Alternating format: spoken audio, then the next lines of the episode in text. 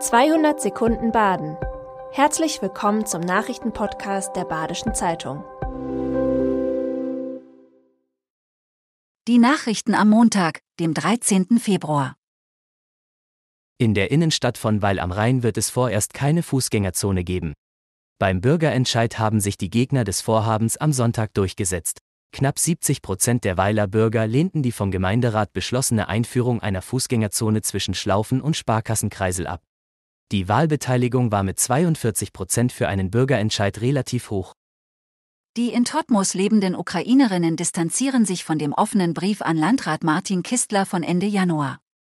In dem offenen Brief hieß es unter anderem, dass die Inbetriebnahme einer zweiten Unterkunft für geflüchtete Menschen im Hotel Löwen fahrlässig sei.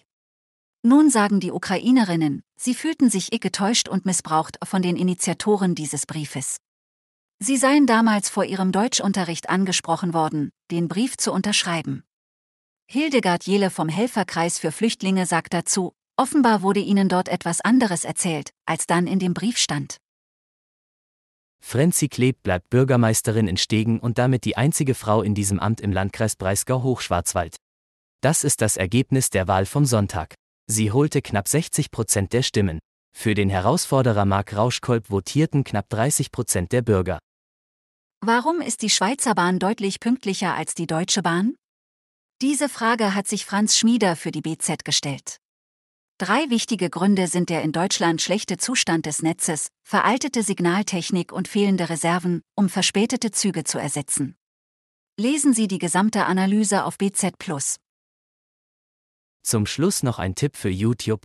Schauen Sie unseren neuesten BZ-Talk zu der Frage, was die erste Wölfin für den Schwarzwald bedeutet. Anfang des Jahres wurden im Schwarzwald sieben tote Ziegen gefunden. Mittlerweile weiß man, eine Wölfin hat sie gerissen. Das bedeutet, dass schon bald Wolfsrudel durch den Schwarzwald streunen könnten, meint Wolfexperte Micha Hertfelder. Das war 200 Sekunden Baden. Immer montags bis freitags ab 6.30 Uhr.